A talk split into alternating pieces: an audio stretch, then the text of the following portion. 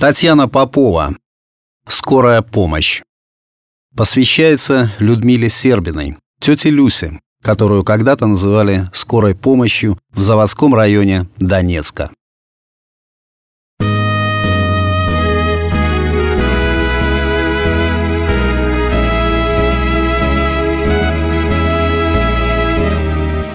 Мать осторожно приоткрыла дверь, стараясь не разбудить сына и спящих в смежной комнате невестку с маленькой внучкой. Но Николай уже не спал, разбуженный птичьими разборками в саду. Лежал, стараясь дышать размеренно, и подсматривал за матерью из-под ресниц. Лишь когда она взяла с табуретки в углу коричневую сумку, рассекретился.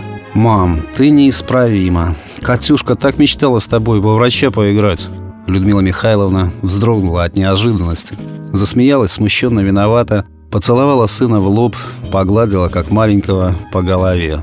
«У Новиченко, у мальчика высокая температура. Пойду послушаю, нет ли хрипа в легких. Надежда с Катюшкой еще спят. Я быстро обернусь, пожарю вам сырников. Но вы, если проголодаетесь, не ждите. Бутерброды на столе, кашка для Катюшки под полотенцем на плите. Чай заварен». Людмилу Михайловну, Люсю, на заводской окраине давно прозвали «скорой помощью». К ней шли и стар, и мал. Ее звали, когда было больно, страшно. И она шла к любому, кто нуждался в помощи.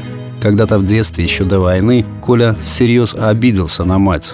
Она обещала отвезти его в воскресенье в зоопарк. Отец, военный, в тот день дежурил. Коля нарядился в новую рубаху. И мама принарядилась, надушилась Красной Москвой. Они выходили из дома, когда, распахнув калитку, в сад вбежал соседский Толька. «Тетя Люся, там Леньку нашего велосипедист сбил. Ленька белый весь, помирает». Ленька не помер, хотя остался без почки. А маме, когда она вернулась, Коля сказал: «Ты нас с папой не любишь. Всех любишь, а нас нет». Мама поставила коричневую сумку на табуретку и тихо сказала: «Коля, я люблю тебя и папу больше жизни. Но я врач. Я клятву давала. Я же рассказывала тебе, клятву Гиппократа. Все врачи клятву давали. Вон Вовкин отец тоже врач. Лечит зубы. Да еще дома протезы делает, деньги берет. Ты в больнице работаешь? Работаешь. Вот там и выполняла бы клятву. А ты?» Мама села на стул, неудобно, боком, и долго молча смотрела на Колю. Наконец встала и пошла на кухню готовить ужин. В дверях обернулась, тихо сказала: «Не повезло вам со мной, уж прости». Коля высидел в комнате еще полчаса, не меньше. А потом взял в сенях ведра и отправился к колонке за водой.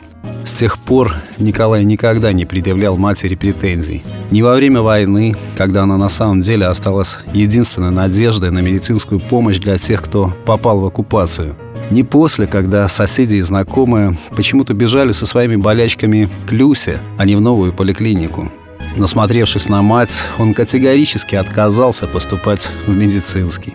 Людмила Михайловна, наверное, огорчилась, но виду не показывала и всегда гордилась сыном, конструктором летательных аппаратов.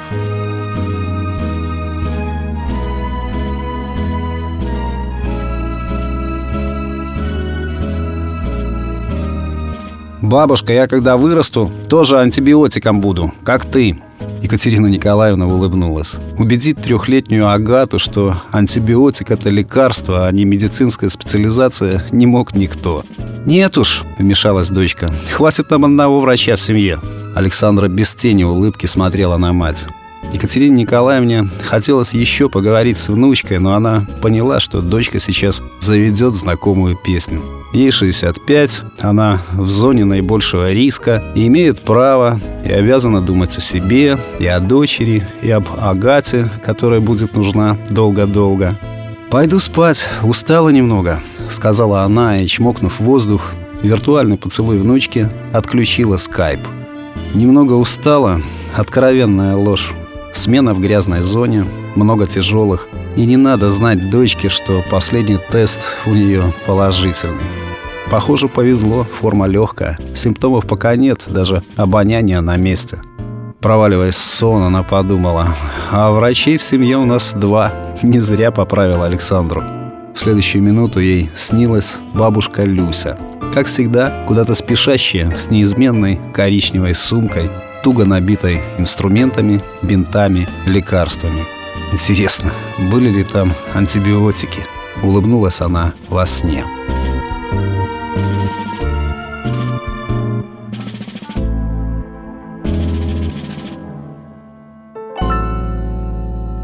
Текст читал Сергей Краснобород.